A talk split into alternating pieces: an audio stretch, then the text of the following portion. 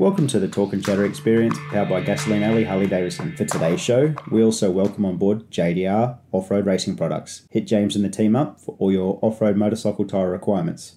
My guest today has flown all the way, basically from Arizona, to be a guest on the show. Well, not really. He's here to be crew chief for Toby Price Motorsports for the Fink Desert Race. Welcome, Joe Whining. Thank you. Thanks for having me. No worries at all, mate. I, I honestly really appreciate you coming coming in, and um, obviously you've taken uh, taken a bit of time out of what is a hectic preparation for for Fink this year. Yeah, it's uh, it's been it's been a feat in itself just to get over here Yeah. uh, because of the pandemic and the coronavirus stuff. It's been very tricky to do all the paperwork and to get all the clearances to come over, and not alone the 14 day quarantine. So uh, yeah, no, we're we made it and trying to trying to get everything organized for the for the big day. How did you do, how did you cope with that fourteen days? Were you pretty good in there? The first week was rough. Really? Yeah, it was the, like I say the first first six seven days was tough trying to keep myself busy Yep. because I'm constantly working with my hands Yep. and constantly on the move all day long, and then you're instantly thrown into a, a hotel room, which was nice, but that was it. You just got a little hotel room. You can't even open the window, so uh, it was a little little shaky there for a little bit Yeah. but I don't know, six, seven days into it, I kind of developed a routine and and made time go by. Just kind of made it, made it, made it happen. Been a strange time, hasn't it? It has. Oh my goodness, it's been it's been changing, life changing. To be honest with you, as Yeah. far as over there in the states, uh, with all the pandemic going on and the, the mask mandates and uh, the way it's affected all of our lives, it's it's pretty pretty shocking. Yeah. I, I, I like Australia's been we're an island, so we're sort of somewhat segregated from a lot of it, I Correct. guess. But um, to see some of the things in the US, it's uh, it's been been far worse, you know. Yeah, yeah, no, and just just as far as the quarantine was was configured here in, in Sydney when I arrived, um, it was, in my opinion, it was excessive. But as soon as you're done with quarantine, that's we're back to normal life. Hundred You percent. know, no mask mandates, no none of that stuff, and just when I'm starting to get used to the masks, I'm here in Australia and don't have to worry about it. Yeah, it's all gone. Tell me, who's Joe Whining? Joe was born in uh, uh, 1975 there in, in Tucson, Arizona. Just kind of grew up, and my uh, my father and his brothers were into hot rods and and cars, and just grew up in the whole the mix of it all. Yep. My brother and I were uh, racing uh, three wheelers, the Honda ATC 70s Very cool. uh, by the time we were four and five years old, and just grew up doing motorbikes and cars and and all that stuff. Looking back on those three wheelers, what, what what's your thoughts now? You've got kids now. Yeah, no, I, well, my uh, my son Tyler and my daughter Delaney, Yeah. um, we started them out on some ATC three wheelers, and everybody says they're dangerous. They're not dangerous. So fun, eh? It's yeah, it's it's it's the operator that's the dangerous part of it. You know what I mean? yep. But uh, yeah, like I say, just same thing. Now they're both on motorbikes and just kind of following in our footsteps. That's really all I know. That's your thing. Yeah. Tell me this: do you, do you, do you manage to be able to keep any of your like ATCs from back then, or have you been hunting around? Because they're pr- in Australia, they're very rare. They, it's it's funny you mentioned that. I had moved on from the all the ATCs and the four wheelers quite some years ago, mm-hmm. um, and been riding two wheel dirt bikes for shoot, uh, thirty years, you know, probably. Um, but just here, I- I would say in the last six, eight, maybe ten months, I've kind of been eyeballing some of the the old three wheelers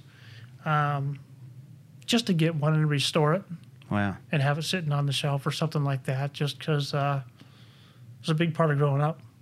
You know, I mean, every day after school, on the weekends, you know, even my mother would ride with us, Yeah. and uh, that was our Sundays, riding three wheelers. So your family was in, like, Yeah.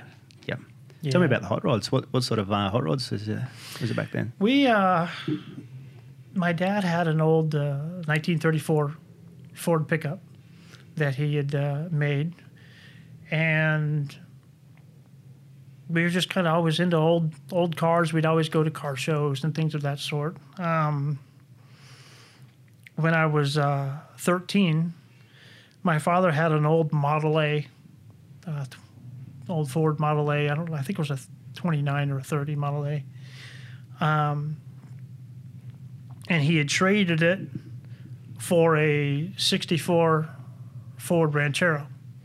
And that was a, when I was 13, and that was to be my car. Is that like our Falcon? Correct. It is, isn't it? Yeah. Correct. Yep. It was a it was a like the Falcon like a Falcon Ute, so so to speak. And uh, yeah, when I was 13, here you go. There's your car. Really? If you want to, yeah, and it didn't run. You know what I mean? And in Arizona, when you turn 16 years old, you can apply for your driver's license. So we had three years to start building on it and working on it, and it uh, led one thing led to another and another, and it ended up we ended up doing a really nice job on it and making a really nice car out of it. And then that kind of sparked more car shows and and and roadster runs and things of that sort. And and uh, my father and I and my brother we went all over. We'd go to California to car shows and to New Mexico and just it was good family, good family fun. It really was. Wow, that's pretty cool, eh? Yeah, yep, and like I say, just kind of, I kind of, my dad still does that. My brother does uh, street cars and race cars all the time. That's what he does for a living. Wow. And somehow I just kind of branched off into the off-road world, and there I am. Were you always good with your hands? Like Always. working on it? Yeah. yeah, it's just something that we've always done. Yep. So Oh. it's just born in born into that sort of uh, that skill set. Correct. I guess. Correct. I had uh, in '98 and '99. I had went to work for a uh, automation company, Mm-hmm. and the, I had met my boss through motorcycle riding. so and he said, "Hey, you need to come work for us. You need to come work for us." And I thought, man, I don't know anything about this automation, as far as uh, they the company that I worked for. We serviced machinery for Intel and IBM and big computer manufacturing plants of s- that sort. Wow.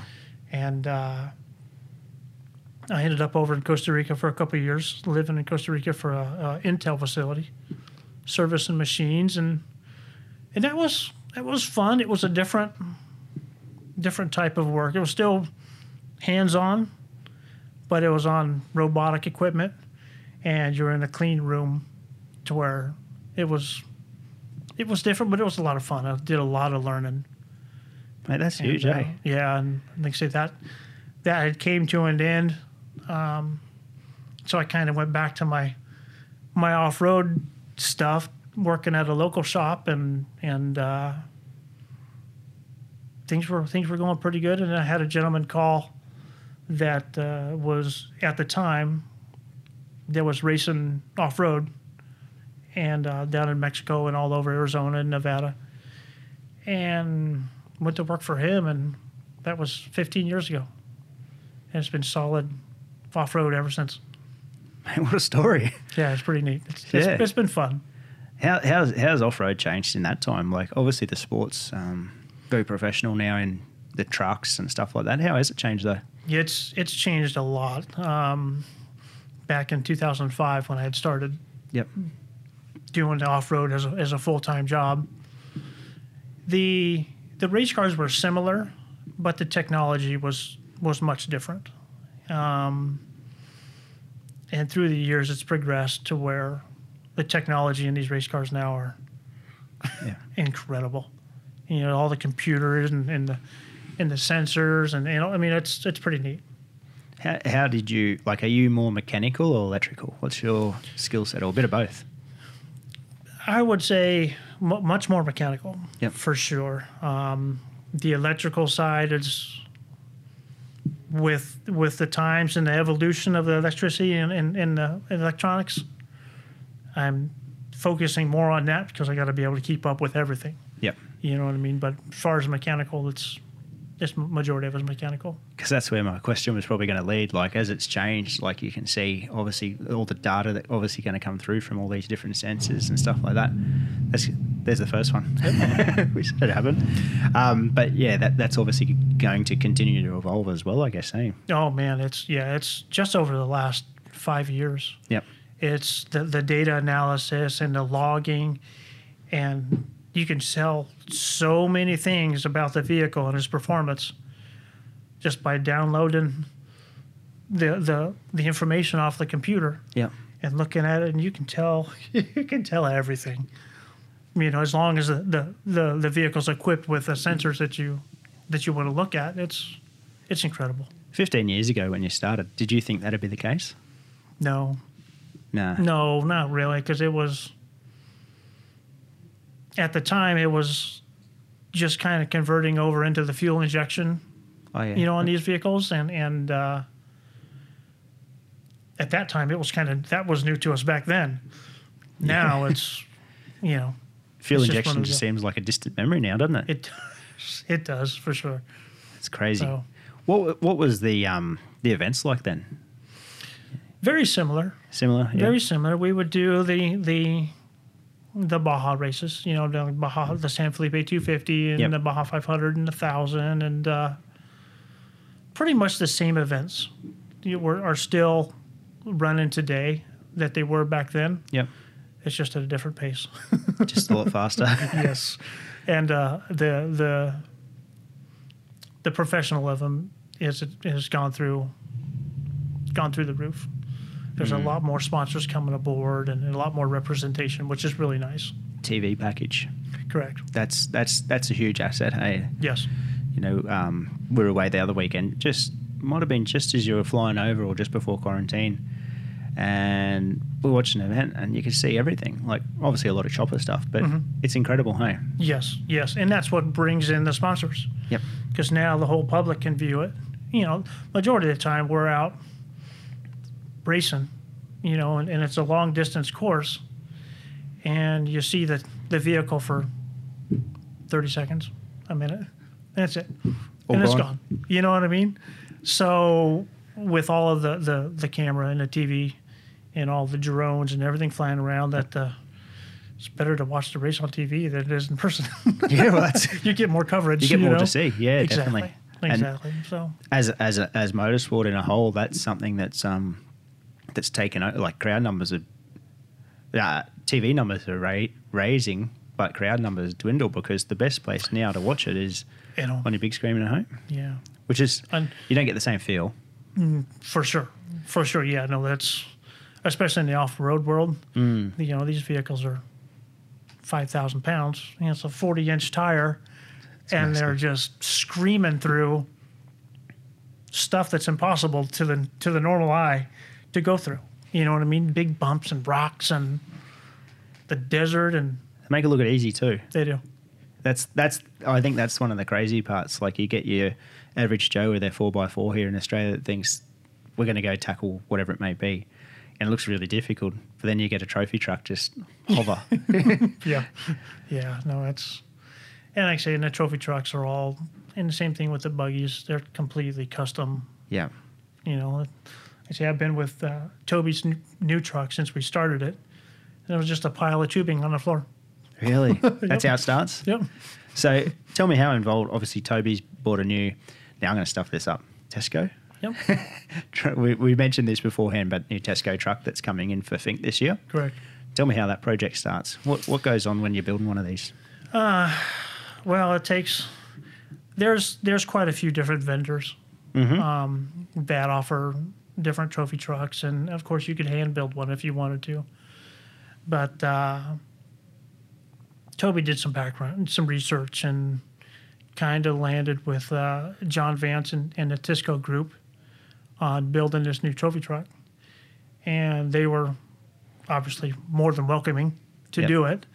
So uh, we had started on that, and, and Toby's truck, and specifically, is a is an Australian spec truck. So it's a it's slightly smaller version of what we would classify as a trophy truck Yep. over there. Um, a slightly smaller version, so it's slightly slightly lighter. But we also have to mandate to a 6.0 liter engine rule Hmm. here in Australia. Over in America, they're, you know, eight, almost an eight liter engine. Because you know what I mean? And what is it? It's uh, Duggan Duggan it's engines. Dugan's, yeah, Dugan, Dugan's, sorry. racing engines. Yep. like they're 555 cube or something around that for their trophy trucks. Hey, Yeah, yeah. Over that's a big motor. they're they're they're monsters, and they're eleven hundred horsepower, twelve hundred horsepower.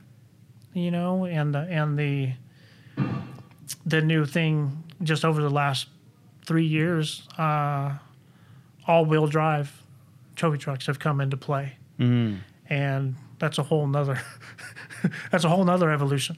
Yeah, you know now you've got two drive systems you're trying to work with and you need twice the amount of power to run the two, the two driving systems you know what i mean hundred percent. yeah so but um, yeah we started on on this new to- tisco trophy truck for toby and there was tons of vendors that had wanted to come aboard and represent their product on it and it uh, yeah started out pretty good Now, when when it comes as you know, just a couple of pieces of pipe, how long does it take to build one? the Tisco has they have their their chassis all drawn up in a, in a CNC or a CAD deal, and they have a company they outsource to a company that laser cuts them and bends them to what they need to be, Right. and uh, and of course they have a jig table. They have two or three jig tables, and they just kind of lay the all the tubing in order, and and a couple of guys start welding, and and like I say, Toby's truck is uh, Australian specific, and of course we want to build it to what their needs are. You know what I Yeah. mean? And fortunately, Toby was able to come over, and uh, when we got it to the certain point where he could sit in it and put the seat where he wanted, and put the steering wheel where he wanted, and the and the pedals, and just you got to be comfortable. You know, you're in it for a long day, and you got to be comfortable in the truck and be able to operate everything in a in a safe manner. You know. Definitely, it com- comforts you know any racing vehicle. I guess that's one one of the biggest things. So Yeah, yeah, especially in, in long distance stuff because you're in it for a long time, and even the noise from the engine and the exhaust Yeah. Mm. can fatigue you. You know, what I mean, next thing you know, you're tired and you're not you're not fresh, and you're making mistakes, and well, mistakes they end pretty bad. mistakes can be bad. Yep. You know what I mean? Would would Toby, would Toby's truck be able to be taken over to do like a Baja or something, or would it just be because the Australian spec, or how how does that sort of work? Toby's truck is yeah. It you could take it over there and you- you could race in Baja Yeah. and things of that sort. Unfortunately, because of the Australian spec, it doesn't fit into a specific category. So we would have to race it in the trophy truck division because it's an unlimited vehicle. So you'd have to have your your six liter against whatever it may be, and rear wheel drive. Yes, correct. Yeah, so he'd be a little bit of an underdog. Yeah, um, just because of the the displacement of the engine, and uh, you know, as far as maneuverability and, and performance, I think it'd be right there because it is a smaller engine package, but it is lighter, to where you kind of give some and take some. and they're like in, in the large scale ones, they're all naturally aspirated. Hey, Correct. Yes. Yes, that is the only rule yeah, that uh, the unlimited trophy truck division has over there. It has to be um, naturally aspirated if you're racing for Score International. I know there's another there's another sanction uh, which we race quite frequently with Best in the Desert, and they do allow. There was uh, a competitor for a number of years that had a twin turbocharged uh, trophy truck, V eight. and yeah, it was a V8. It was Wow, yeah, it was pretty neat. because the V six is quite common. V, uh, over here, isn't it? Yes. V six in the in the buggies, so obviously Correct. Oh. class. Yep, Yep. So, twin turbo V eight. Wow. Yeah, no, this was. Uh, they didn't have a lack of power, but of course, you know, with more power, and the drive chain. They were having issues with drivetrain and some things of that sort, and and it's just a it's a constant battle. with all-wheel drive, what's what's obviously tire wear is probably going to be a, a saving thing with all-wheel drive because rear-wheel drive you're obviously going to be um, using your power a lot more to maneuver. What's what are other benefits of ob- obviously all-wheel drive? the the all-wheel drive, like you say, yes, tires are are a big factor. Yep. Uh, you can go so much longer on tires and brakes because you're not Okay. using brakes near as much to slow the vehicle. Okay. Um, and like I say, it's the all-wheel drive is it's a different way of driving. You know what I mean? It's it's you're not as as sideways and and and driving a- like literally driving a vehicle Mm. as much as you're on a two-wheel drive. Four-wheel drive, you kind of turn it, aim it, and shoot, and it goes. You know what I More mean? like a circuit Correct. vehicle, isn't it? Really, Yeah, like where and you, it's- you've got more grip, obviously, to Yes. pick your line and direct in and shoot out. Correct, and like I say, your your your corner exit speed is so much faster, Yeah, right. and in sand washes, and you know, just your acceleration is is a lot faster. But of course, it comes, you know, you got to take care of your equipment to a certain extent, Yep. and now you've got twice the amount of components to try to protect and think about. But uh, yeah, the all-wheel drive game is is strong. In fact, two of the two of the big major races this year have been won by an all-wheel drive. Really. Yeah, and they're it's a serious competitor. They're pretty good. it's like, and Toby sort of said it. It's like the Formula One of uh, like trophy truck racing. Really is like the Formula One of off road, isn't it? Correct. Yes. Like, and a lot of people, especially here, like we just don't have many events or large scale events that are close to metro areas. That's and that's a trouble, like because people venture into metro areas to see something. Like you'll go to a Queensland Raceway to see the supercars. That's our Correct. pinnacle of, of racing here, as, su- as such. Um, but if you got to drive to Fink to see it, you, a lot of people don't realize how how you know how much talent for one thing, and how much technology and engineering goes into these trucks. Correct. Vehicles. Correct. And same thing. They see the truck coming down the road and it goes by them, and that's it. Done. Yeah. you know what I mean? They don't see Yeah. it till the next day. Uh, and, and think, you know what I mean? And the way that that format is laid out. So it's it's not a very spectator sport. Mm. But like I say, fortunately, the, the TV programs and all that stuff has brought it into light, which is good. It's like a purist sport, isn't it? The Yeah. people that are into it know for- know every part of it, or every sort of uh, facet to it. Hey, Correct, correct. And once it's once you get into it, it's it's like a drug. you can't get out of it. You know, it's it's just a good time. now you said at the start motorcycles. What were the, some of the motorcycles you were riding for? I, So I you were into the motorcycles for a bit too, eh? oh yeah, yeah. Yeah. I still ride, and my son's riding. Um, Hondas. Yeah. Been on Hondas pretty much all my life.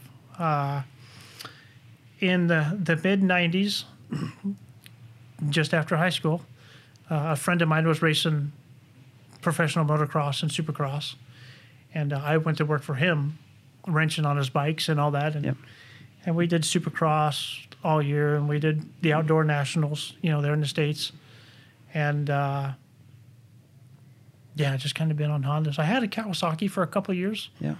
but uh, the bike I have now is a Honda Yeah. CRF 450. You know what I mean? And and it's an X model, so for for enduro and night riding, and I can jump on the street and ride it down the street and Perfect. catch the next dirt trail over. But Mate, that uh, 90, mid 90s when you were doing that spanner work then, that would have been a pretty crazy time in that sport. it, it Mm. was, it was, and it was racing to where it's pack up, go to the race, pack up, go to the next race. You know what I mean? I I think that year we had went from Unadilla, New York, Yep. all across the top of the states to Washougal, Washington That's a long way. in a week. You know, and all the privateers were all traveling together, and it was tough. Man, It was- Unadilla, and, and um, I went there in, I think it was 14 or 16. Uh huh. That's a long way from anything. yes, it is. Yes, it's beautiful though. Man, very lovely place. Yeah, and, yeah. and uh, upstate New York. Yeah, isn't and, it? uh, Ut- Utica.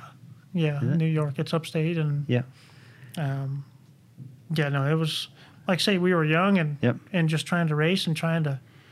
He was trying to make it, you know, and we did two seasons of Supercross, and and uh, I did a season of outdoor with him, Yeah. Right. and then I had, I had moved on from there, but uh, he continued for a while, and I think he ended up hurting himself pretty good and kind of got out of it. What sort of riding do you have around Arizona? Obviously, you've grown up in Tucson. What's what's around there? Desert, All desert. all desert. Yeah. all desert, but there's some beautiful trails and, and mountains and and uh, there's a lot of ranching land. Mm-hmm. So you'll you'll you'll find a good trail and you'll rent it out for you know 30, 40 k, and you'll run into a fence. Right. You know, and you never want to backtrack the same way you came. You know what I mean? So yeah, but uh, there's some good riding. Yeah. There's some good riding. I mean, there's been several rides that my buddies and I have gone on right out of the house and mm, 150 mile, 200 mile days. Really? Yeah, and never see the same thing twice. It's it's pretty neat. That's pretty cool. Yeah, it's and of course cactus and you know, I mean, it'll get you. The desert will get you for sure. Yeah. And uh, during the summertime, it's so hot that if you're not on your bike at five o'clock in the morning, you all know, over. yeah, it's over. But you know, of course, hydration is key, and just trying to be in good shape. Wow. Because yeah. I was interested to find out about the bike part because I, you know, you mentioned it before. I was like, oh, what, what, what were they? And yeah, obviously Hondas, eh? Yeah, I've been on Hondas for a long time. It's funny. I've actually been eyeballing a, uh, uh, some of the KTM stuff. Yeah. I'm kind of wanting to downsize or go to a lighter. As I'm getting older, I want to go to a lighter, What, a more- 350? more, yeah, Yeah. more maneuverable bike. They're good. Yeah, that's what they say. Yeah. We- We are in the you're in an orange shed for Yeah, two months. correct. Uh, in fact, a buddy of mine just bought a, uh, a KTM, and he's been on a Honda. He's been a diehard Honda guy wow. like myself for years, Yep. and he loves it. So he kind of kind of put the thorn in, saying, "Hey, these bikes are pretty awesome." It's pretty crazy to. to- I I, uh, I just got a husky in uh, November last year, a 450 husky, road registered and trail bike, Yep. and um, Yamaha for the last six years prior to it, Okay. and wow, like uh, n- no discredit to what I came from. It was a, it was a great bike, but Yeah. when you get onto the the modern evolution of the KTM and husky, it's um it's awesome. Yeah. like they're just so. I don't know. They're just so light and just everything, everything, every single thing about them is just, just the feel is just amazing. Good, good. Yeah, like I say, I've been looking to, for something that's a little more light and nimble, Yep. so to speak. You know, because we've got a lot of single track, Yeah, and right. just just in the in the area, that's really nice to ride. And and uh, the high speed stuff, I've kind of backed away a little bit from the high speed stuff, just because a lot of the times I'm by myself, Yeah, and um, you know, 50k out in the middle of nowhere, and like you said, it can bite. You can't. Yeah. It can't. You know what I mean? Or, or wildlife. You know, we have a lot of cattle, and a cattle cow will jump out in front of you, and cow usually wins. yeah, we're pretty light compared to cattle. Yeah. Oh, what, tell me the 15 years ago, who, who was that to go for you to start? a gentleman by the name of John Herder. He heard that was uh, uh, racing Class One, the unlimited buggies, Mm-hmm. and uh, called me up and said, "Hey, I had some recommendations and and want to race. We were going to spend a couple of years racing hard, as far as six, seven races a year, and." Uh, he had a shop all built and all that, and I just kind of stepped in and our first season together was we were racing uh, uh, Best in the Desert. Yeah. We won a championship and won some races back to back, and it was first couple of years was awesome. it Really? was really good. Yeah, So how, like, to the stage of hands-on, what, what were you doing then? everything complete, The whole package. complete tear down to to rebuild and get ready for the next race, and then uh, we tear it back down and start over again for the next race. Wow. and it just kind of learned right away that uh, you know the, the green flag only drops once. So you got to be prepared as much as you can, and you can't overlook anything. Because if you overlook that one little thing, it's going to get you. It's going to bite you, and well, they're not going to stop the race for you. you know what I mean? Yeah, definitely. Yeah. So it's gotten to be the the the detail in it is it's phenomenal. So what was the what was the package that he was racing for those first few years? What what are we talking about? We are in an unlimited buggy, Yep. similar to what we have here in Australia. Yeah, okay, Um, yep. It was a Jimco, mm-hmm. Jimco Manufacturing. Um, they were supporting us. They would help us in the, in the pits and things of that sort. Yep. and with parts. And uh, we had raced. It was in a it was in a single seater. It was just him in the car, Yep. and uh, nice and lightweight and fast, really fast. And like you say, we did first couple of years we were can't say untouchable, but pretty close to it.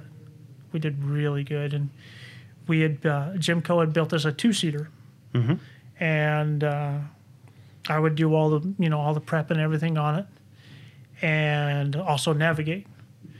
And we had a couple of really good races, uh, but there was with a new car, there's always little teething problems. You know what I mean? Things that haven't you haven't really worked out just yet. You know, and um,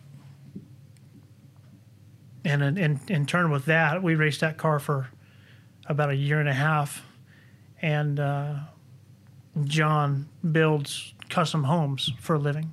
Right. So that's what was financing the racing. And the economy had took a nosedive. And people were closing up shops and it was really bad over in the United States in around 2009, 2008, 2009. Yep. And uh, well, of course, first thing to go, racing. so fortunately, John and I uh, had got a call from a fresh and upcoming team called Speed Technologies. Uh, they're out of Reno, Nevada, and uh, we were fortunate enough to be able to drive for them for a year, maybe a year and a half Wow. and uh, I would go up to uh, Reno, Nevada, and work a Monday through Thursday on the, on the car with the team, you know, and and we had we had a lot of fun that year. So would you drive up to? No, they'd fly me up. Because that's a. I was going to say that's a fair haul. Yeah, yeah, no, Yeah. it's it's about a seventeen hour drive. Yeah, Yeah. So you do Monday to Thursday. then I'd fly home, and and um, my wife and I were starting to work on a family. Yep. and uh, that had came about. So I decided to stop traveling. You know what I mean? And uh, called uh, being that we were in the in the racing now, you know, so so so submitted into the racing. I had uh, got a call with uh, Rick Geyser of Geyser Brothers Yep. and uh, we talked for a little bit. And he said, "Hey, I got a a gentleman. His name is Jesse Jones. That is he's been Jesse Jones has been racing for years, years. He started out on four wheelers, on quads, Wow. but uh, and we had always raced with him in the desert. He was always racing in, in the trophy truck division. And uh, Rick Geyser directed me, "Hey, uh, Jesse wants to go racing, but we need somebody that's that's good and that can ride along with Jesse and go from there." So that's where the whole Jesse Jones deal started up, and that was in 2010. Seriously. And uh, yeah, and we built two brand new trucks that year. Uh, Chief Jesse and I won the, the, the score championship in 2010 together, navigating for him and, and, and prepping and racing. And yeah, I was with Jesse for 10 years. Man, that's huge, eh? Yeah, no, it was great. And then Jesse's just, Jesse's a lot like Toby Price Really? super super nice guy. Yeah. Unbelievable. Do whatever for whoever, whenever. You know what I mean? And Yep. and uh, one of the nicest guys in off road. Super generous. Yep. And uh, to say Jesse took me under his wing and and uh, we had a bunch of good years, bunch of good good things come up of it. Geez, you must have done some traveling in those years. A lot of Mexico. Yep. Yeah. Yep. yep. So, fortunately, living uh, in in in Costa Rica for the few years that I did, mm. I had uh, picked up Spanish as a as a secondary language, Yep. to where that always helps. You know what I mean? Because in Mexico, there's there's some areas that you can get into trouble, Mm. and if you don't speak the language, they'll get you. you know? Really? Yeah. Yep. As far as money and hassling you and stuff like that, but Wow. so yeah, no, and that's how uh, we had I had we had got in touch with Toby was through Jesse. So the the trophy trucks then. So you would have done Baja and that. Mm. When when did you like at- at one point like you're obviously a motorcycle racer and you've done all this. How, how do you step away from being the driver racer to to being in the navy seat and working on it? How does Um, that work? Well, I had always grew growing up. We were always working on our own stuff. Yeah. You know, and that's how, like I say, on my on my '64 Ford Ranchero, you know, I started working on that, and of course, my father helped me out a lot, and just kind of learned and fed off of him, and uh, doing the motorcycle. You know, see, I was just growing up working on everything because we had to. We didn't have any option. If we wanted to go ride, To work we on got to it? work on our cars or our bikes. You know what I mean? And uh, I never, as far as like the the racing aspect of it and the driving of it, I think being that I worked on them, I was always I would always tend to take more care of them than driving them to their limits. You know what I mean? Like, say, I know mechanical sympathy. for sure, exactly. Uh, I know Jesse and I would would have uh, plenty of heated moments in the in the race vehicle. You know, because I feel, hey, you're, you know, we've got 400 k's to go. Wow. You're beating up the car. You know what I mean? And of course, him is a very competitive driver. No, no, no, I'm not beating up the car. You know what I mean? And we just there's quite a few heated moments inside the cab of the truck, but you work them out and you know, it's just when the driver's so passionate about what he's doing and the navigator, the mechanic, is so passionate about what he's doing, Yep. there was some conflict. You For know what I sure. mean? But nonetheless, you know, at the finish, high fives and beers and, It's all good. and hugs. It's all great. Yeah. Ha- You must you must push your body to to some sort of limit in itself when you're going to do say a baja or something. Like if you're say in the navigator seat and you're working on a vehicle, mustn't be much sleep. No, there's Hmm. not much sleep. There's a lot of stress. If if you truly care about what you're doing in your race, Yep. it's just it's self-inflicted stress and you know you want it to be as perfect as you can have possibly make it and you want it to be its best for the driver so he can do his job and you know you just i tend to load myself up pretty hard because 80% of the races won in the shop you know what i mean Hundred as percent. far as prep wise you Yeah. know so What's you know like in in Australia? I think it's either ten years or yeah, I'm pretty sure it's ten years for cranes. There's a pull down time where they've got to go through like a complete certification service sort of thing where you go through every nut and bolt.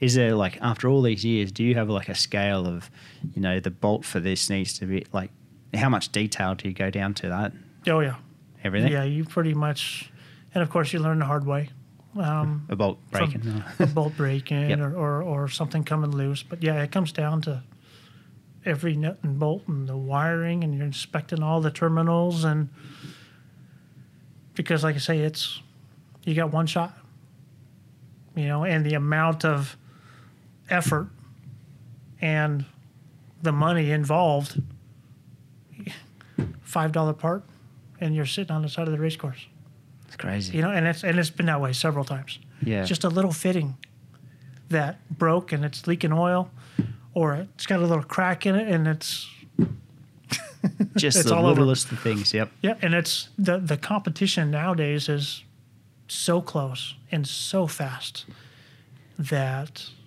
you know you'll do a we'll do a 500 mile race and it comes down to 7 10 12 seconds between first second That's nothing. you know what i mean yeah it is Yeah. and it's the the pit crews have got to be on their game.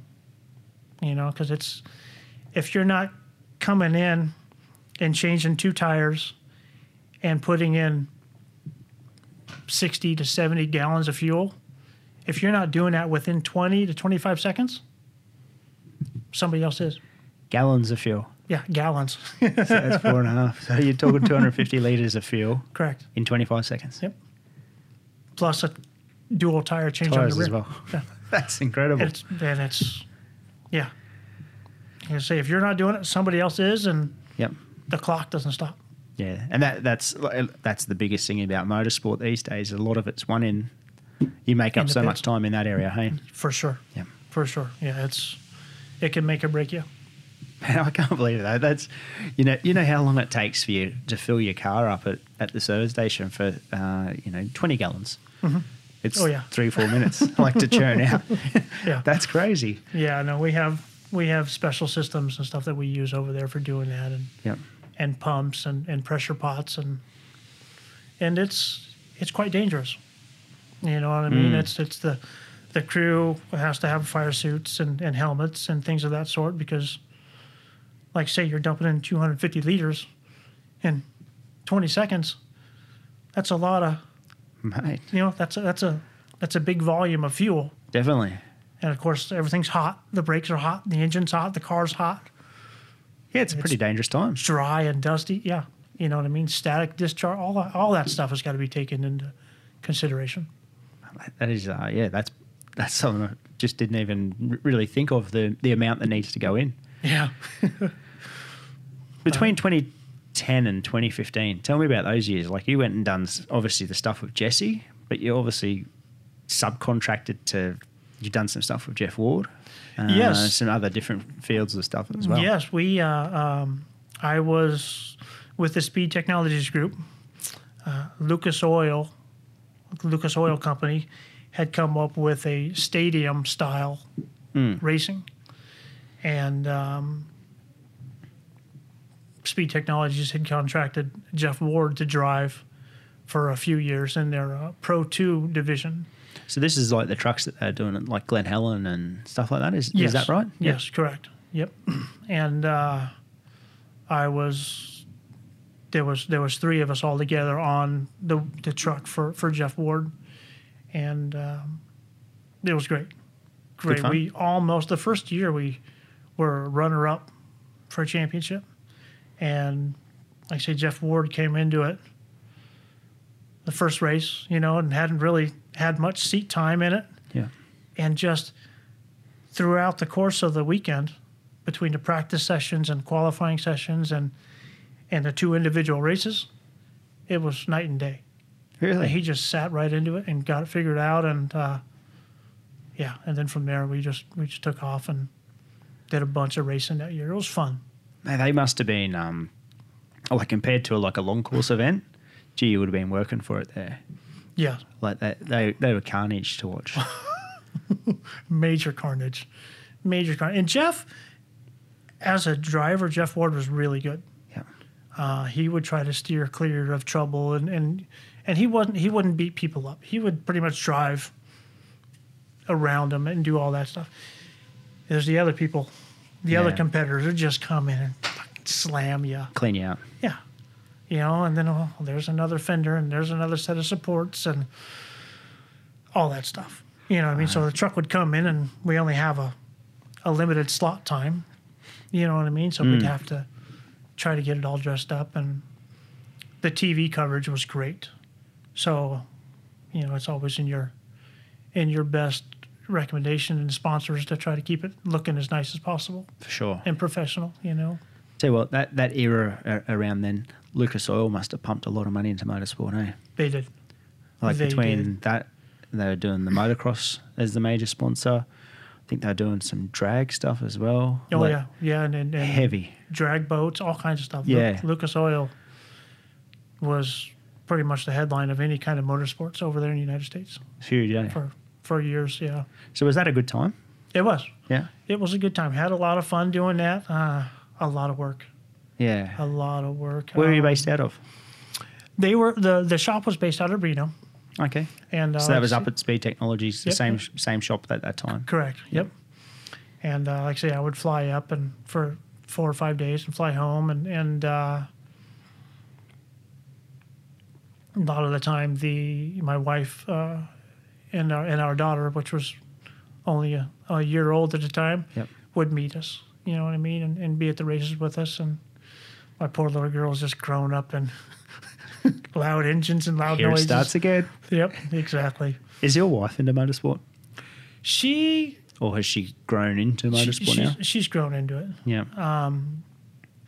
I had met my wife um, about a year prior to going to work with John Herder. Right. And when I went to work with John Herder in 2005, it was full on. You know what I mean? And we just kind of, it just kind of engulfed us Mm. and loved doing it. You know what I mean? It's not a, it's not an eight to five job by no means. You know, it's work till it's done. I guess that's where all that that um, background of doing all your own, when you got to do your own stuff, nothing's done until it's done. Yeah. There's no, real it's- clock, is there? No, not really. Not really. It's it's really tough to do that. Yeah. There's so many different vendors that you know you depend on for their products and their services and you know, it just you got to have a relationship with everybody. Mm. And uh, it, it turns into quite a bit of work. With without um, trying to embarrass you or talk it up here, but how like how many Joes are there out there? Like obviously you've got fabrication experience, mechanical experience. How many like that must be such an asset to people. How many of like you are around that? Usually you'll find someone that's a really good fabricator, but they, they don't do much mechanical Mm-hmm. work. How, how many of those around? There there's quite a few of them out there still lingering around. Really? Uh, yeah, there's. I I. I would like to say that they're getting fewer and far between. Because there's not, like you say, there's. Now it's it seems like it's so more individualized. So I've got You- a you have- you A have- grade fabricator, Correct. and that's my thing. Yep. And you got a, you got a, a, a an assembler. You know what I mean? And you got an electrician tech, technician, and you got uh, uh, just a straight up welder, fabricator guy. You know what I mean? And and all three of them, or all four of them, you know, have to work together. And uh, I've kind of had to do all of that. You know what I mean? And there's there's quite a few of us out there that in the in the desert field that do that. because that that must you know like it costs a lot of money to go racing For sure. like you imagine if every event that you had to go to you had to take all four of those people Yeah. you know it, it'd probably be un- it would be unsustainable for most um, so to have you being able to be that person huge asset hey I believe so. yeah I believe so. And it's taken me where I am today. You know what I mean? Here I'm halfway across the world from home. Jeez, You yeah. know what I mean? So it's it's like I say, it's exciting. I enjoy it.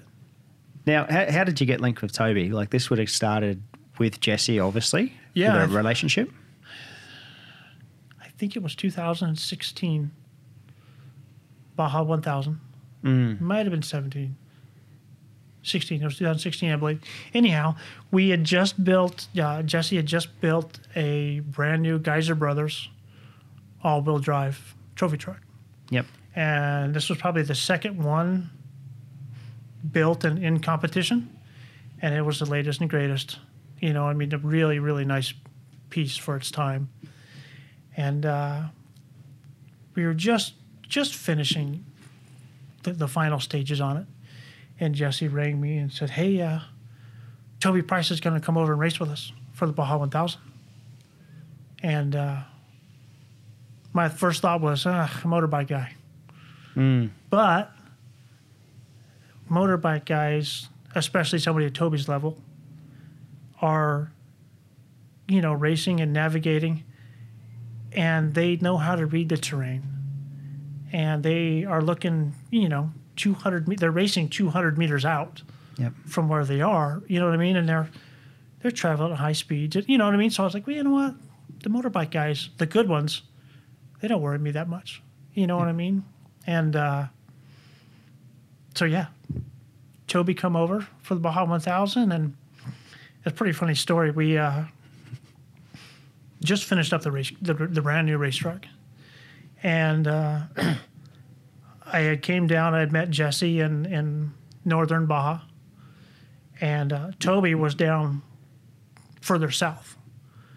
But anyhow, J- Jesse and I tested the race car in the morning, and uh, and then he said, "Hey, we're going to go down to uh, El Rosario, a little little town, probably 500 people."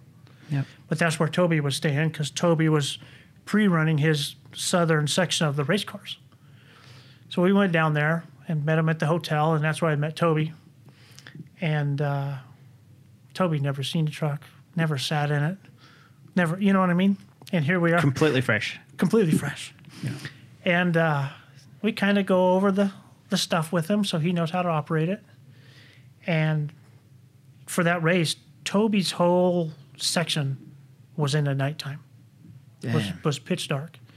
So Toby and I got in the race truck, and, and it was still daylight. And we went out and we drove probably 40K, 35, 40K in the daylight to where he could kind of get a feel. And, you know, he was getting a feel for it. And I was like, well, I was a little nervous because what these vehicles are capable of. Yeah. You know what I mean? You could easily throw it away quickly and, and get hurt, you know? And uh, being that his whole section was at nighttime, I said, hey, let's let's pull up here on the side of the of the race course and wait till dark. That way we can drive it in the dark and we can adjust the lights to what you want to see, you know? So Toby and I are on a on a mountainside in in Baja California. Probably 40, 50 miles from anything, anybody, and you know, just out in the middle of nowhere. And we just hung out for a good hour, hour and a half, and just talked and chatted about everything. And then uh, Jesse and, and his partner showed up, and we talked some more. and then finally, it was dark enough to where you could you couldn't see your hand, Wow. which is what, because we want to simulate what Toby's going to be in, driving in, you know what I mean? So we jumped back into race car and we went another probably 10, 15K and stopped and made a light adjustment. We got the lights to where we were happy with it. And uh, we were probably had 25, 30K to get out to the highway where our, our truck and trailer, our little support team was. And uh, I asked them, I said, go ahead. If, if you feel comfortable with it, drive it to your capability, you know? And it was up in the mountains where it was really good driving road, you know what I mean? And, Yep. and uh, had a bunch of bumps, a bunch of turns to where you had to, you had to have some an idea of what you were doing. You know what I mean? It wasn't just flat out. And man, he did great. He did great. It was I was actually very impressed. And uh, we come out to the highway and we stopped, and our crew, wa- our support crew, wasn't there yet. And uh, I remember turning the, the interior lights on. I looked over at him, and his eyes are like fucking that big. And he's smiling, and he was. It took him probably three or four seconds, and he's like, "Man, this is this is insane. You shouldn't be able to do this. This is crazy, you know." And uh, yeah, from from there, we just kind of sparked up a friendship and keep in touch all the time. They they must give you. I don't know. Just just hearing that story is like a little like adrenaline in, in a way. They must give you so much, eh? Oh my gosh, it's yeah, for a guy that's just just you know done a Dakar, like done multiple Dakars and everything, to get into one of those and still have like a, a sense of adrenaline Oh, in, man. in something. Yeah, you know, no, he it, was just- it must give you something. yeah. It was funny. I think he I think he told me he's like, "Man, I'm not very often am I speechless, but I I don't even know what to say right now." Yeah, And he gets, he gets out of the truck and he's just kind of walking in circles, like, wow, this is so grateful. You know what I mean? And Yeah. so pumped and just, it's cool. he's like a kid, hey. He is like, a kid. y- you know, when you talk about things like that, like it's just he's so excited about these. Oh, yeah. Yeah, no, it's, and it is. It's such, like you said, it's such an adrenaline rush. Yeah, You hate it and you love it. You know what I mean? It's like the Baja 1000 is it's long, it's grueling, and pretty much at the end of every race, everybody hates each other, and you just want to go home. Yeah. But then come Monday, okay, what are we doing? When are we doing this again? Yeah. It's just it's a vicious cycle, and it's like a drug. A race race family, hey. It is. There's families tend to sort of clash. For I guess sure. when you race and you clash, and then when you walk away, you're like, oh, geez, I missed that race family. Oh yeah, no, you do. It's Yeah. you can't get away from it. I've tried, and you don't. You just suck, you just suck right back into it.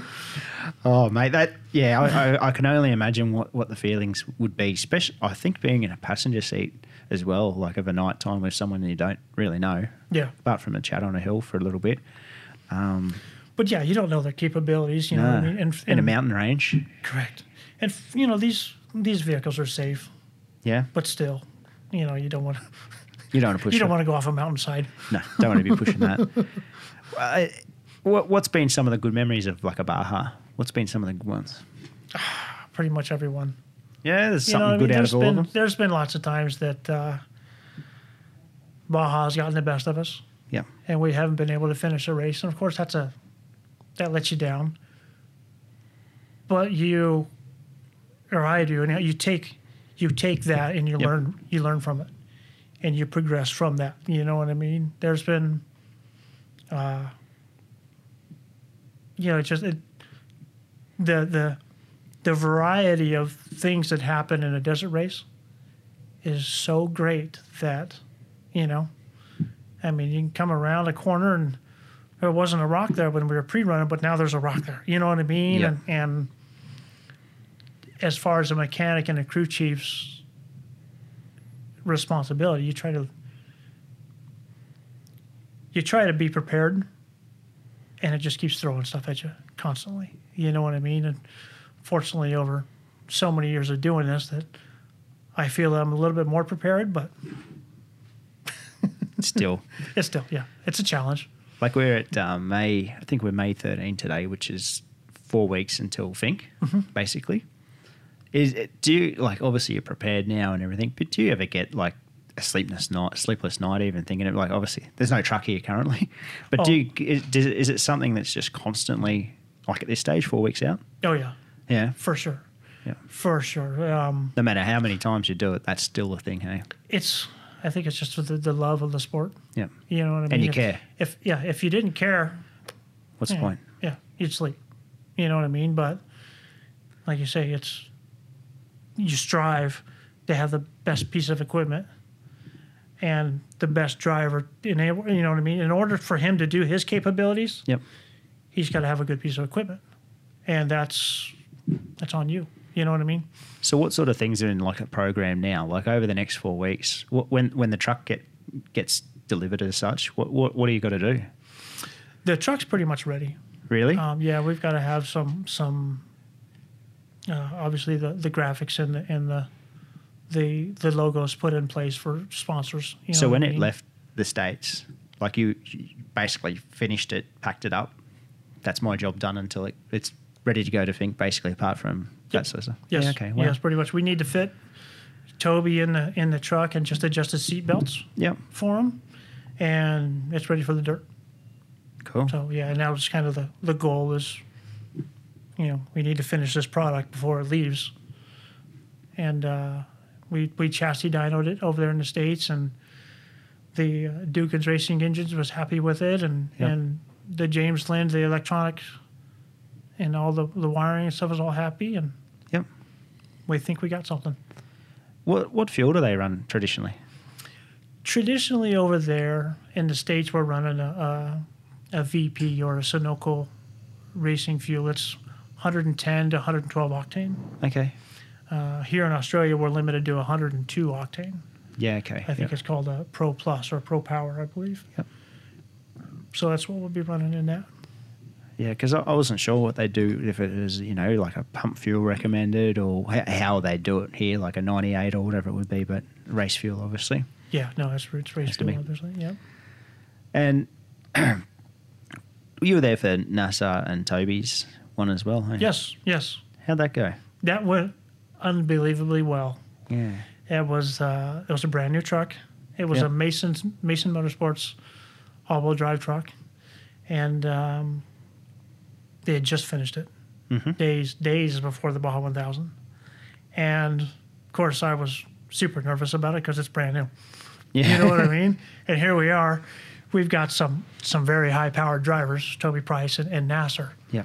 coming from halfway around the world to come drive this thing, and uh, we went and tested, and both of them, you know, being that they are professional drivers, they just kind of fit right in and make it work. You Yeah. know what I mean? We did have a a slight bit of an accident with uh, with Nasser, which wasn't really a major setback, but it took us took us back a little bit of time. But um, that particular Baja 1000, the rain was bad, really bad. It was so bad that they actually postponed the, the race a day. And um, beings that we didn't race the previous race, we didn't have a so good of a starting position. You know, Yeah. the previous race, your finishing from the previous race kind of determines where your starting position is for that race. So Toby was going to drive the first 500 miles, 550 miles, I believe. And I think we started 20, 24th or 26th in the field. So it was quite a ways back. Yeah. And being that the, the top five guys are top five runners because they finished top five in the race previous. So the class is up there. um, Correct. So we had some major concerns of because usually the top five or top eight guys will step out, and they'll be the, the other vehicles that we've got to kind of try to work through. By the time you work through those those guys, the front guys are gone, and you can't catch them. You know what I mean? Uh, the only way that that really works is if you can find a, a window between vehicles where there's no dust and you can compensate on that time. You know what I mean? Yep. And, uh, but to- Toby just, I remember before the start of the race, he said, What do you think? And I said, I don't know. It's a brand new truck. Just drive it to what you think you can drive it. You know, and, and, uh, my main thing is, is you, ca- you got to finish, you first have to finish to finish first. You know what I mean? And I told him, just let's just get the truck around and see where we land. Half of the guys are going to fall out.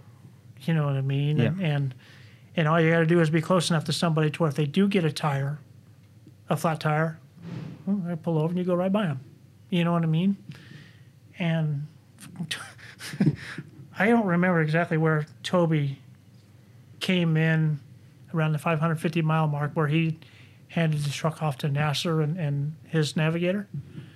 But he was top five.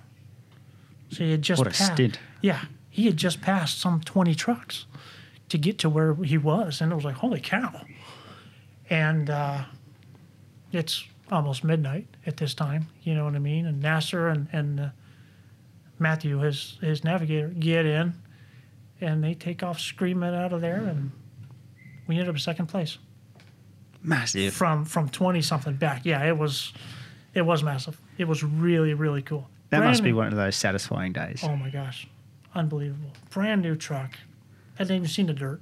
Yeah. You know what I mean? And uh, and it just goes to a testament of the builder. You know, Mason Motorsports did an amazing job on it, and uh, yeah, it was it was cool. Where do these trucks go? Do they just circulate into someone else buys it? Basically, that's how. Yep. Because like the top class of trophy truck drivers continue to obviously update their vehicles, from what I see, quite a lot. Yep. So do they just pass that on, sell that one to there? Just Yeah. that's how they get filtered down, I guess. Yep. Yeah, they just kind of kind of float around, and it's still a, you know you still see the same truck. It's just got a different name on it. Yep.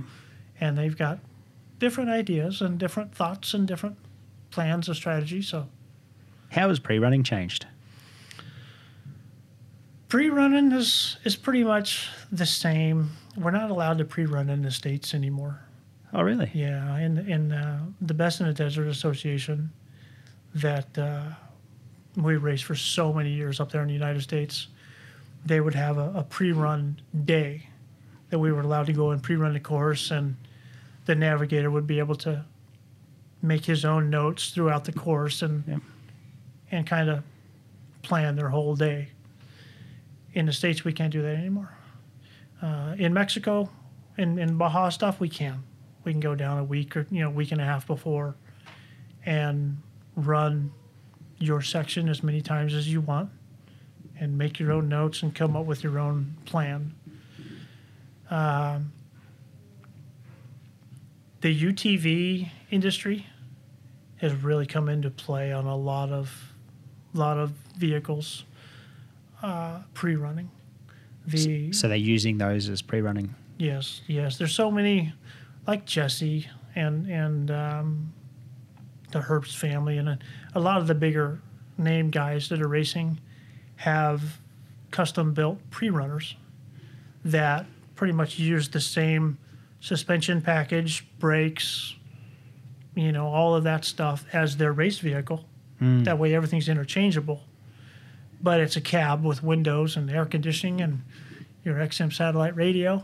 You know what I mean? And and you're able that it- being that it has all of those good components, you can pre-run at a pretty high speed to simulate what your race is going to be. You know, because a bump at at 40k mile an hour is not a bump, but at 120k, it's a bump. It's something. You know what I mean? So it makes it made it a lot of lot easier for for navigators to make their notes and towards if you're traveling at a slower speed, you know, it could be nothing that you worry about. Yeah, hard to replicate. you're, yeah, exactly. But they're expensive. You know, the fuel and the brakes and the tires and you're down there for two weeks running every day. You know, and it just it's it's tough. what a budget, eh? yeah. And that's where a lot of the side by side stuff has come in. People are using side by sides more now because they're so much more economical and they're easy to, you know, easy to transport around and you can get in them and just go run your section and but it's you just gotta have you gotta take into consideration that you're only Yeah. going so so fast in a side by side Yep. as to where you're in your unlimited buggy, your truck, it's a different Different story. it's a different story. Yeah. Because But- at dinner the other night, we are talking about pre-runners and stuff. Mm-hmm. Like people building, obviously, Raptors. yes. Um, what's a Raptor worth over there? Just a, a base Raptor, do you know? Like from, from Ford? A base Raptor's running right around sixty-five to seventy thousand, I believe. So you probably, like, our Raptors here are about 200. Yeah. So, but you probably, like, kitted out 200 grand with Oh. suspension and that pre-run, maybe more. Well, it depends on the level of intensity you go. But you could you could spend that quite Oh yeah. quite quickly. And Very quickly. there's Yes. people running around in Raptors doing pre-runs Yeah. all the time, hey? Yep. Now you're you can pre-run it or whatever you feel like you want to pre-run it. Yeah. and there's been some there's been some unbelievable stories from pre-running. Really? That's the majority of the of the fun is pre-running and stuff like that. But uh, yeah, no, it's like see the the level, like I say with the Jesse Jones, his he has two Raptors. Mm-hmm. His he has one for himself and his son AJ has the other one, and it's pretty much just a Raptor cab Yeah. and glass, and that's it. It's a full tube chassis, similar to what the race truck race car is, and uh, of course the motor's not near as high horsepower as what the race car is, Yeah. but yeah, it's same. And it's, but that's an extreme. You know what I mean? That's Yeah, that's on the far end of the that's scale. on the very far end of the Yep. scale. And then at the end of the scale, somebody out there in their little Volkswagen Beetle just Yeah. cruising along. You know? that's cool. Yeah, it's it's really cool. I think that's the thing that I, I really appreciate with it is is there is that far scale. Like Formula One, everyone drives a Formula One car, you know, but in this you've got a trophy truck right down to the Beetle still Yeah. in in off road. That's pretty neat. So everyone can basically, if if you've got the desire and uh, some financial ability, nearly everyone can compete in something. And I know, Correct. Correct. And that's like I say, the UTV industry has just escalated yeah, unbelievable amounts because you can get into an entry level UTV position and go have some family fun with a little bit of competitiveness. You know, Such a cool and uh, you know like like motorcycling, such a cool family sport. it is. It Yeah, is. it's a proper family it's- Yeah. Like Do you you- say, the family always goes, and and uh, I, me working in the position I have been in, Yep. Uh, my family doesn't go quite often as they used to Mm-hmm. because I'm running around with a ton of weight on my shoulders and just want to make sure it's, you know what I mean? It's my Yeah. job. like we've caught up for dinner the last few weeks. Yes. You're a relaxed guy. Yeah. That must change come race weekend. It you must does. be just not not that you're not relaxed, but there just must be so much going on in your head. There, there is, and it's all self-inflicted, obviously. Yep. You know what I mean? Um, like I say, everybody's put a lot of effort into getting there, and and uh, it's only it's only as good as the equipment is. Definitely. So if the equipment's top notch and the driver's top notch, we might have something. Tell me this on, on a Saturday, say the say the day one of Fink, all right? On a general day, there's no say hypothetical. There's no dramas. It's just a clean run. Everything's good. What work would you have for yourself on a would oil change?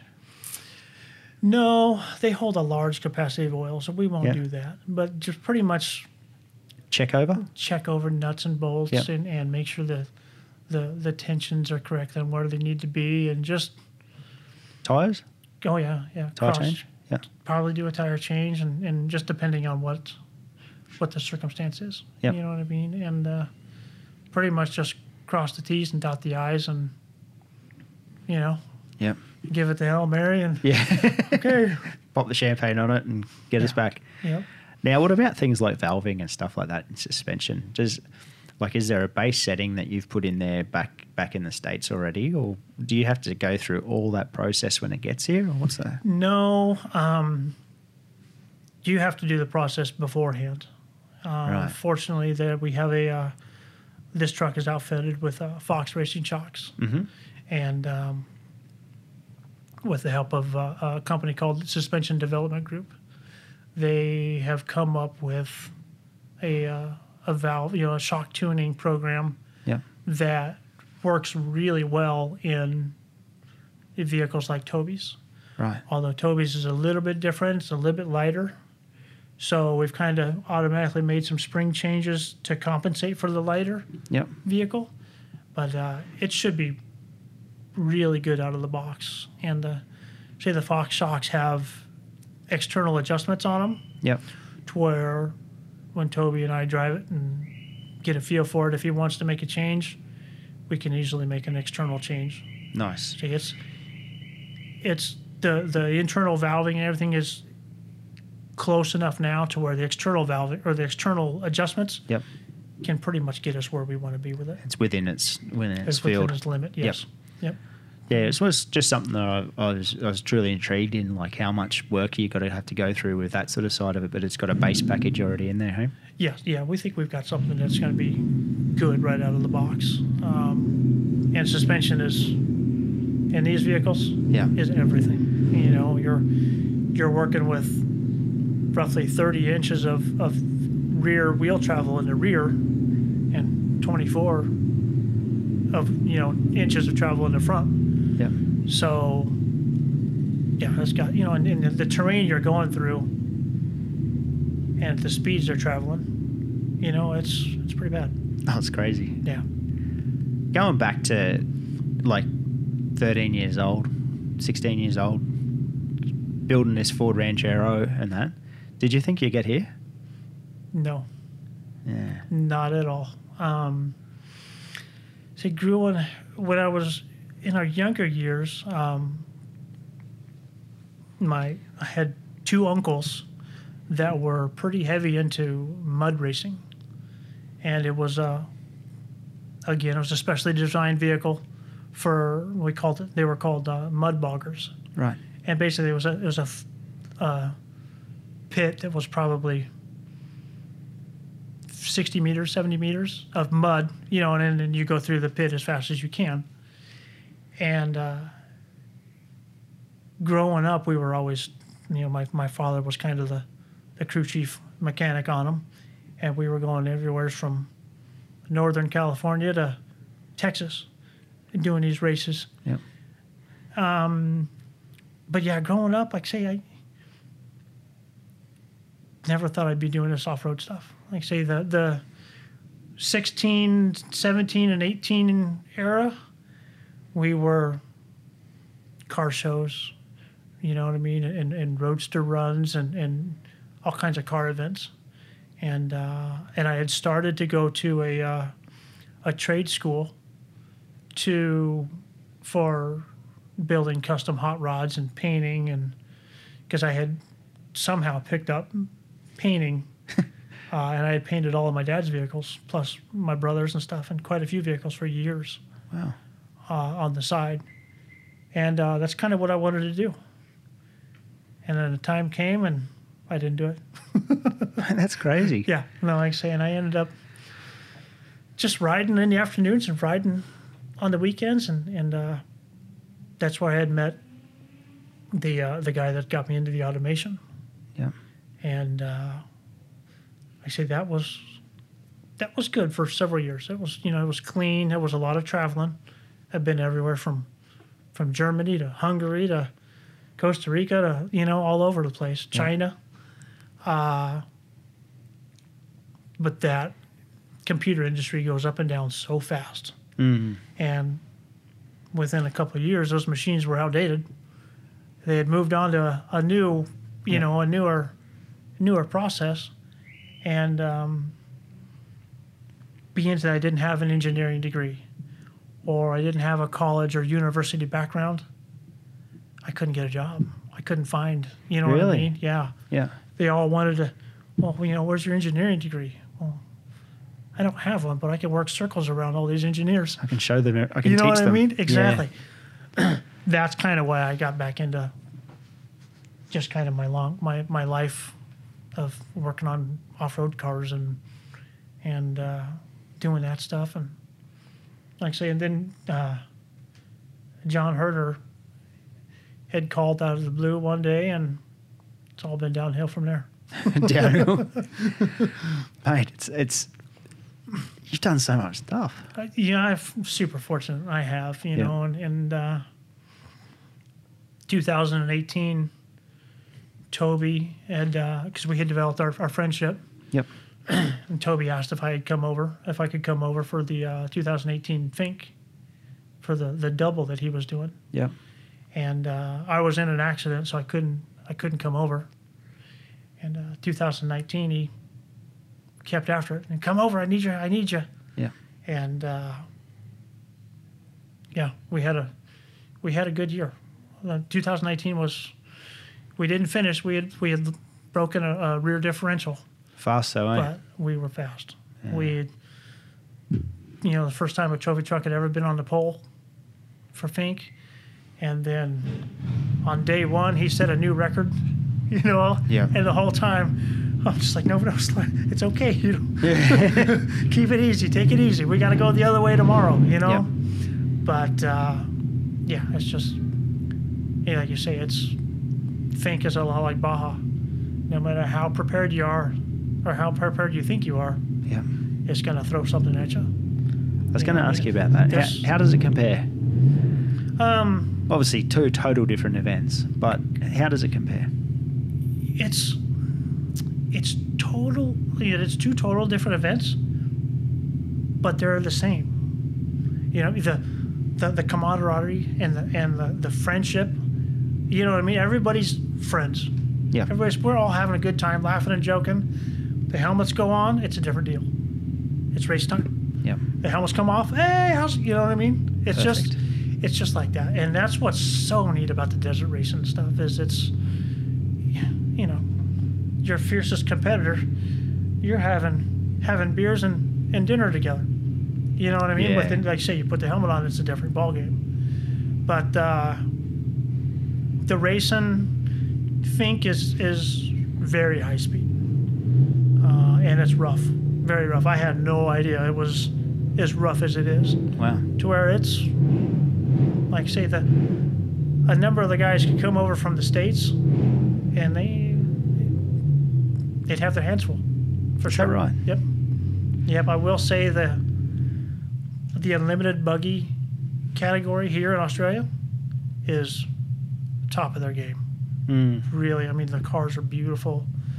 The fabrication, they're they're really really nice in comparison to what we have over there. Is that right? Yeah, the trophy trucks division here, um, it's it's getting better. You know what I mean? But it's not the over there in, in the United States. Trophy trucks are the bread and butter. Yeah. They're they're everything. You know what I mean? And and uh, it's a lot easier for if you were to go out and try to find sponsors and some assistance for for your next race. It's a lot easier if you're in a truck. Okay. You know what I mean? There's a lot more coverage, Yeah.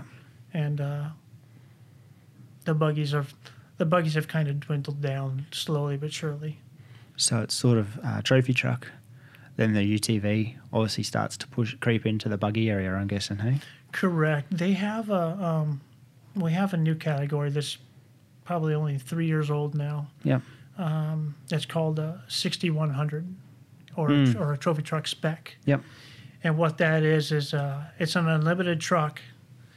It's scaled down, slightly smaller than a than a trophy truck, but it has a a spec engine Yep. and a spec transmission and a, and a spec differential, to where everybody has to run their same exact drivetrain.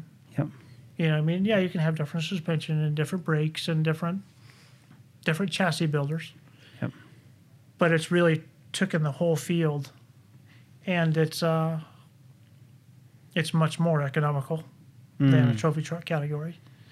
But you know, you'll get three or four races out of an engine and transmission package, to where it's a lot more people are coming into it and doing that because it's highly competitive, very competitive, and they go good. They're fast, and like I say, and then you got a full truck that is getting a lot of coverage to where Yeah. sponsors are, oh yeah, I'll, I'll put my name on the side of that. Still looks like a full truck to the, to the Correct. outside eye. Correct. Yes, Yep. it resembles, uh, you know, a Toyota or a Ford Raptor or or, Yep. or whatever you have. It's pretty cool. Yeah, you know, it's that category has gone crazy. It's really good. What's the news of the e vehicles coming in? What's this class? I'm, I'm biased because uh, so am I. 'cause But of my- what, what is it? What's it all about? Like I, have read it, but what? Why? well, guess that's the way we're yeah, traveling, but- yeah, it's just the whole world's going electric. You Crazy. know what I mean? Um, it's neat that they're introducing it. Mm. You know what I mean? They've got a long way to go, um, but they're giving it a shot. Yeah. You know what I mean? And that's it's everybody welcomes him, you know, with, with welcome arms and open arms and Yep. but uh, it's tough. You know, I mean you gotta go long distances on charge, you know what I mean, or fuel. Yeah. And uh, it's it's gonna be tough. Yeah. They'll, I'm sure they'll get it figured out eventually. There'll be a time. Yeah. There will be a time and I hope we never have to submit to that. Yep. You know what I mean? Because that'd be a major game changer, but yeah. Um, I do know that uh, they have done some stuff. I, I don't remember where. I think it was in Portugal not too long ago about the EV racing. Yep. And um, in fact, an Australian had won it.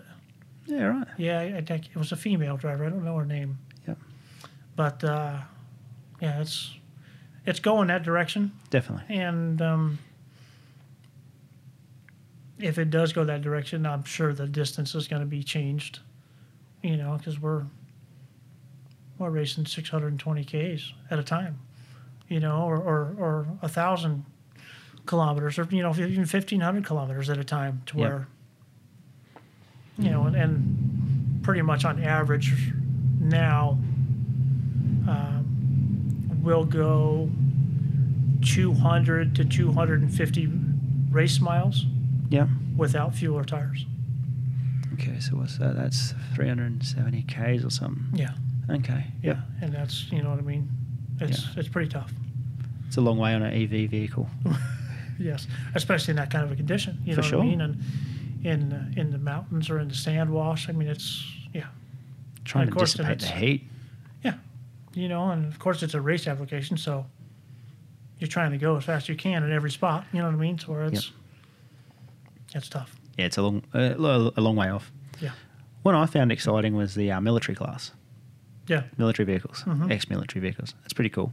Same thing. Just I just appreciate getting more people into these things. You know, I think it's it Yeah. opens the door for s- for another class of people. there's such a wide variety. Yeah, you know, and of people doing that stuff and and and uh, yeah, like I say, the military vehicles come into play, you know, and and it's it's just as tough as it is for for us as it is for them, yep, and you know they they pursue it and pursue through and get to the finish, and you know it's just they're just as happy as we are.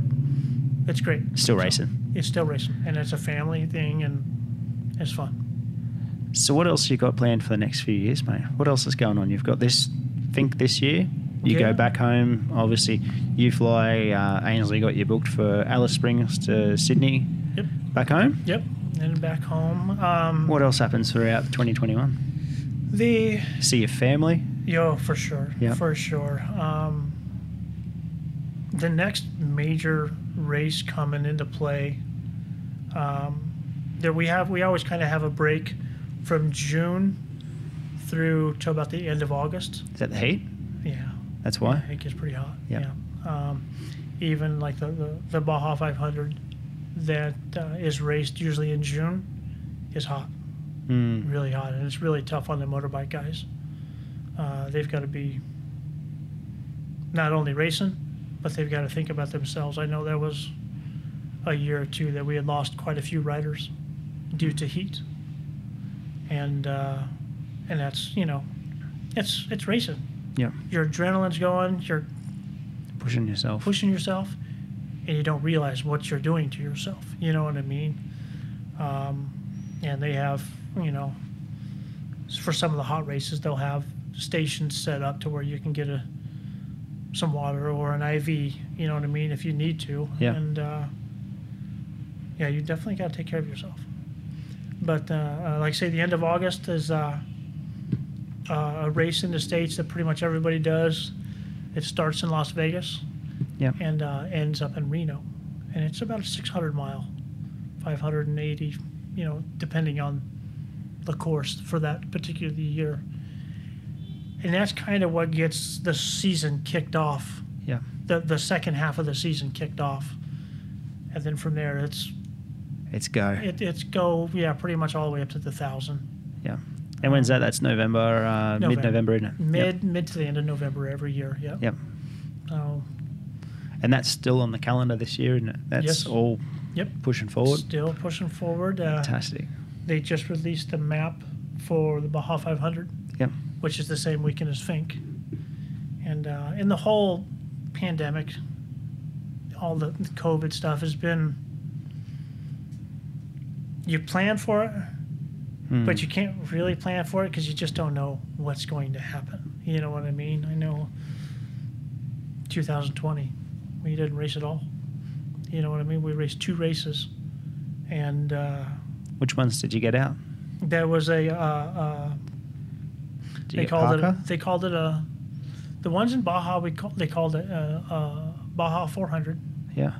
and um, then we did the Baja 1000. Mm-hmm. We also did uh, Parker, the Parker 425 races in the end of January or beginning of February, Yeah. and that was just when the pandemic pandemic was starting to kick off. Because that's when Dan and Brett just flew in Correct. home the day Correct. before lockdown. Uh, in fact, Toby was over there. He had, he had actually raced uh, with a team member Mm. at that race also. Um, so we were able, we you know we we did that race, but then from there it just snowballed. Parker's uh, in in Arizona too, isn't it? Yes, it's right Yeah. on the on the California Arizona border. Yep. Yeah. So uh, Parker's a neat race. Really? It's been a It's race. a four two five, isn't it? yes. Yep. It's been a race that we've done every. I've, I've done it every year for 15 years. You know what I Wow. mean? Yeah, it's it's great. Really good times. Mate, I genuinely like appreciate you coming in. Um, we've had some good ta- good yarns over dinner so far, but I Yeah. really you don't get much of a chance to sit down and just talk to someone one on one Oh, too yeah, often. No, amongst everybody. Yeah. So um, yeah, just your your uh, your skill set is just something I appreciate so much with Yeah, with what you do. And um, yeah, thanks for coming in. Thank you. I appreciate you having me. All the best for uh, for Fink and Thank you. obviously to Toby as well. And um, yeah, thanks and to the whole team. Thanks, mate. Thank you. I appreciate it.